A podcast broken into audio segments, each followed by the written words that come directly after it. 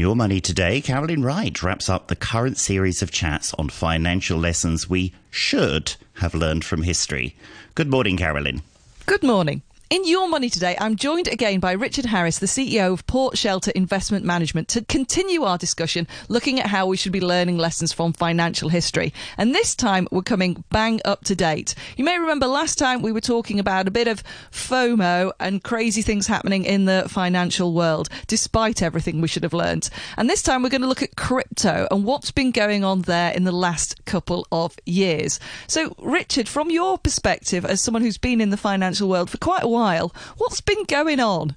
Well, you know, we've had the internet come on uh, the scene. I mean, when I first started in the market, we were actually handwriting tickets to buy and sell shares, which were then carted all around town by um, asthmatic old men on trolleys going between each other. Uh, but of course, now we're in the age of digital money, and along comes a technique, if you like, of creating a coin. It's not really a currency, it's not really a commodity, it is more of a coin that to have some value. And, and what was basically done was you had to mine this coin using a mathematical calculation. Uh, and when you had this coin, it was worth something. And of course, as we all know, uh, looking back at the history of crypto, crypto started at almost nothing and rose to something like $60,000 per coin which always makes me feel a bit sorry for the man who paid for a pizza for his kids back in around 2016, um, only to find that, you know, at one time that pizza probably cost several million dollars.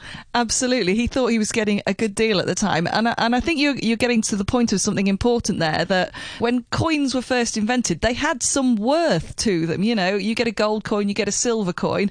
The, the metal was seen as, as having a value. And, and I think in the world of crypto, there is an aspect of, like you say, it's a reward for doing some work and helping to solve a problem. But again, are we in a situation where there are people who are getting too greedy and they're coming up with ideas that maybe are just a bit too much uh, playful and not really doing anything valuable? Well, you're right. You know, coin in the old days was something like a piece of gold. It's not quite the same to print out uh, a picture of a Bitcoin sign and stick it on your notice board.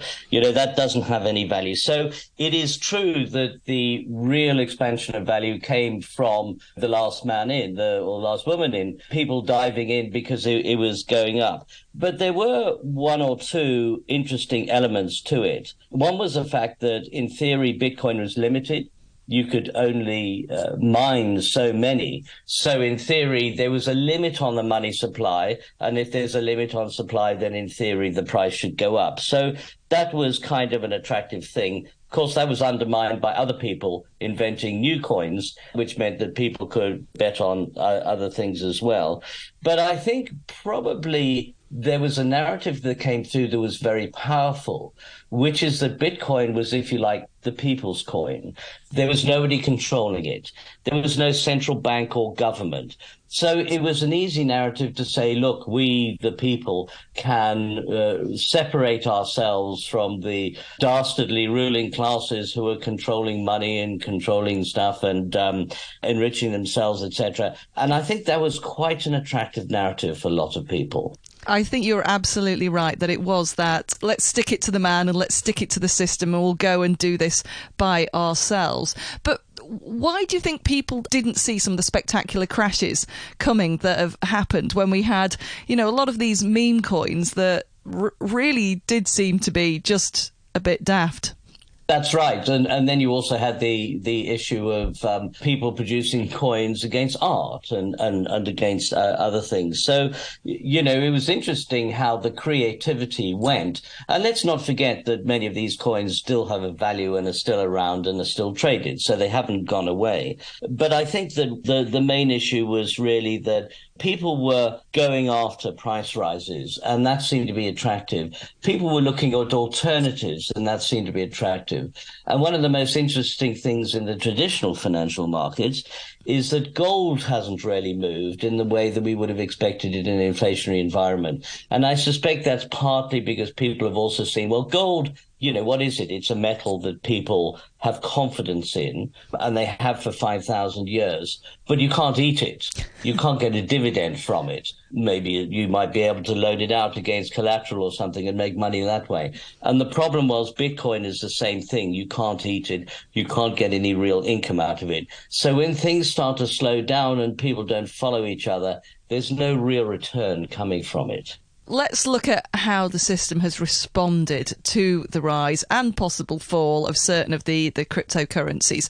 How has the system been reacting? Because this is something so new and so different that I think the problem is playing a game of catch up.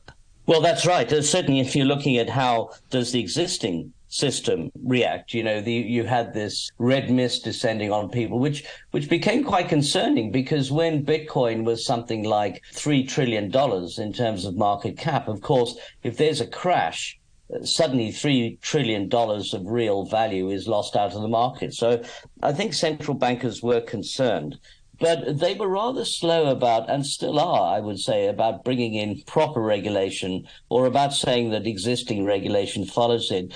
And we have seen a series of swindles um, in in the various uh, markets with some of the exchanges coming through, um, uh, where basically people thought they had a lot of value, they thought they owned a lot of Bitcoin, but in fact it was all either some kind of pyramid scheme uh, that meant when these exchanges collapsed, they didn't have the money. And we're seeing a number of these come through, and a number of exchanges just holding on despite the thinking that you know the whole thing is rotten. Um, so I think the system, uh, the official system, has not reacted very well to it. It did not react fast enough. Uh, and we have seen a number of swindles that the regulated system is supposed to prevent. I think this is definitely a lesson throughout financial history. There'll always be swindlers out there who, who will try and hoodwink you.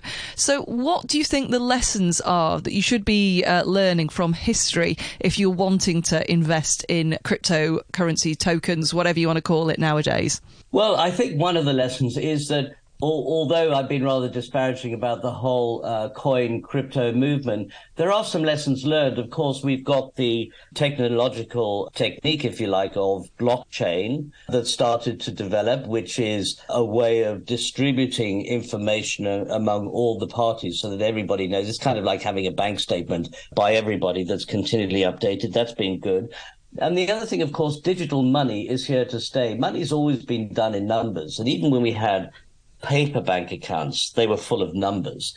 So it's not too difficult to actually create digital money. And, and many countries are looking at that. And of course, these days, uh, a lot of people just pay everything by telephone, except for the good old taxi who still likes grubby notes.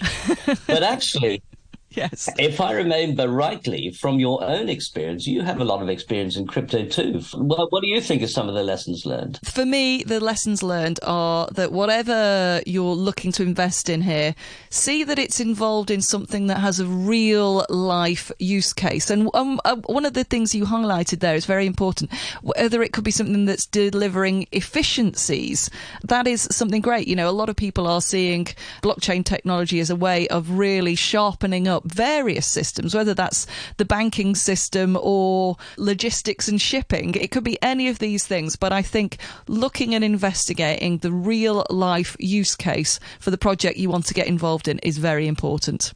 So even though there are issues all around uh, with these new things, there are lessons to be learned and some good things that can come out of it. Well, that was Carolyn Wright, who was actually supposed to be interviewing me, but um, now I'm interviewing her. And just to show that Carolyn is not just an interviewer, uh, but also knows a lot about the markets. I'm Richard Harris, and have a great day. Thank you very much, Richard Harris, CEO of Port Shelter Investment Management, who was, in fact, my guest today.